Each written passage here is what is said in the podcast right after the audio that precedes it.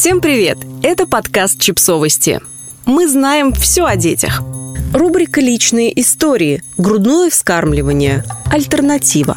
Автор текста Алина Фаркаш. Когда родился мой сын, молоко у меня пришло только на пятый день. Бесконечные часы до этого я держала его у груди. Сын очень старался, так сильно, что насосал мозоль у себя на губе и синяк на моей груди. Молоко не приходило. Я плакала, старалась, отбивалась от врачей вынемолочной породы и с тоской смотрела через коридор в палату напротив. Там работал настоящий молочный завод. Мама сцеживалась с утра до вечера. Ее грудь была готова вот-вот лопнуть. Поэтому она собирала это лишнее, ненужное молоко и э, выливала его в раковину.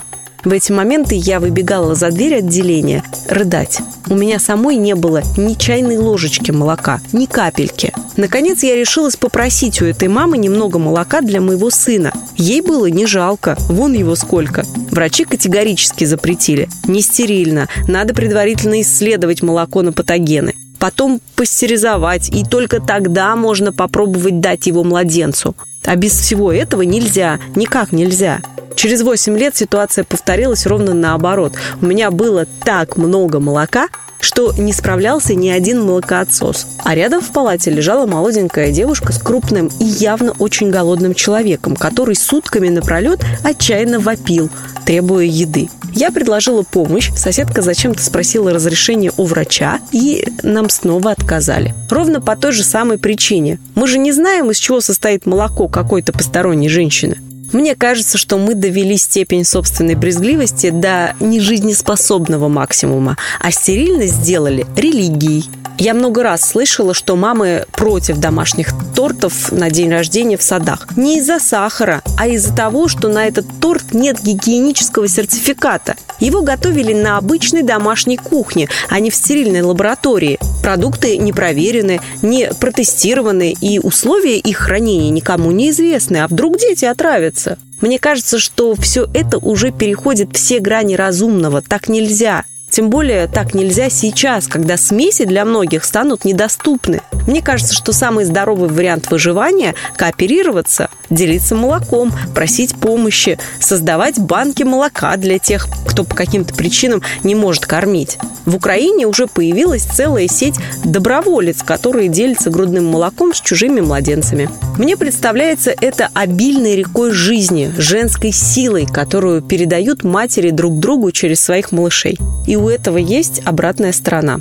Когда молока нет, Чаще всего из-за советов бабушек или запугивания врачей, но это абсолютно не принципиально. Некоторые мамы просто не могут кормить. Я думаю, что в ближайшее время резко повысится спрос на грудное молоко, и тем, у кого не вышло, придется подвергаться еще большему давлению, чем прежде.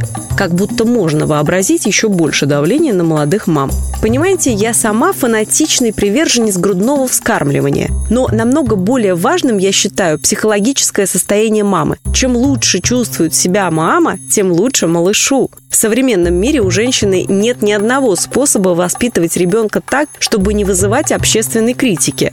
Мне так много осуждающего по поводу грудного вскармливания говорили врачи и просто случайные мимо крокодилы, что я долгое время искренне верила, что мам, которые кормят детей смесью, эти люди носят на руках и бесконечно хвалят за правильный выбор. Но я ошибалась. Мам со смесью осуждают не с меньшим рвением, чем тех, кто кормит грудью. Мне кажется, что есть огромные шансы, что в ближайшее время идея «не кормила, не мать» станет государственной политикой женщин начнут заставлять, стыдить, запугивать и так до бесконечности. Если раньше шла речь о том, что представь, будто все смеси кончились, что ты будешь делать, то сейчас уже будет безо всяких представь. Более того, готова поспорить, что женщин начнут запугивать еще до беременности. Готовь соски к кормлению, стой на голове, медитируй, гуляй, ходи на курсы, изучай литературу, отдыхай, нет, занимайся спортом, а вдруг ты не сможешь можешь.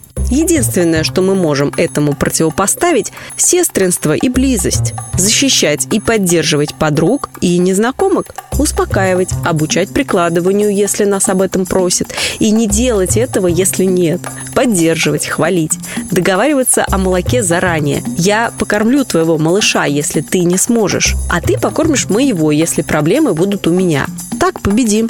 В конце концов, мы потомки женщин, которым на протяжении тысячелетий удавалось кормить грудью или договариваться с подругами, развивать социальные навыки и заводить близкие отношения. Они смогли, и мы точно сможем. Подписывайтесь на подкаст, ставьте лайки и оставляйте комментарии. Ссылки на источники в описании к подкасту. До встречи!